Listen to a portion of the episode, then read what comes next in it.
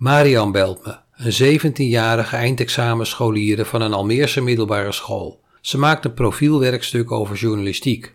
Of ze me mag interviewen. Dat mag. Marian wil ook alles weten over de veiligheid van journalisten. Wanneer bent u wel eens bang in Almere?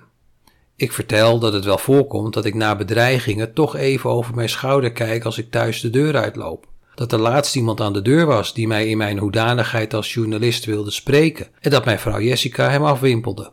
Nadat de man mij gebeld had, ben ik op bezoek bij de man geweest om hem te leren kennen. Dat is veiliger dan met een onbestemd gevoel rond te blijven lopen. Na wat algemene vragen komt Mariam op die veiligheid terug.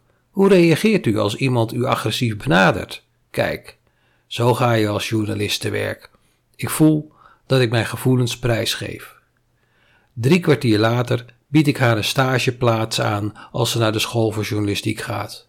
Maar helaas, ik weet nu al dat dit meisje in de landelijke media gaat werken.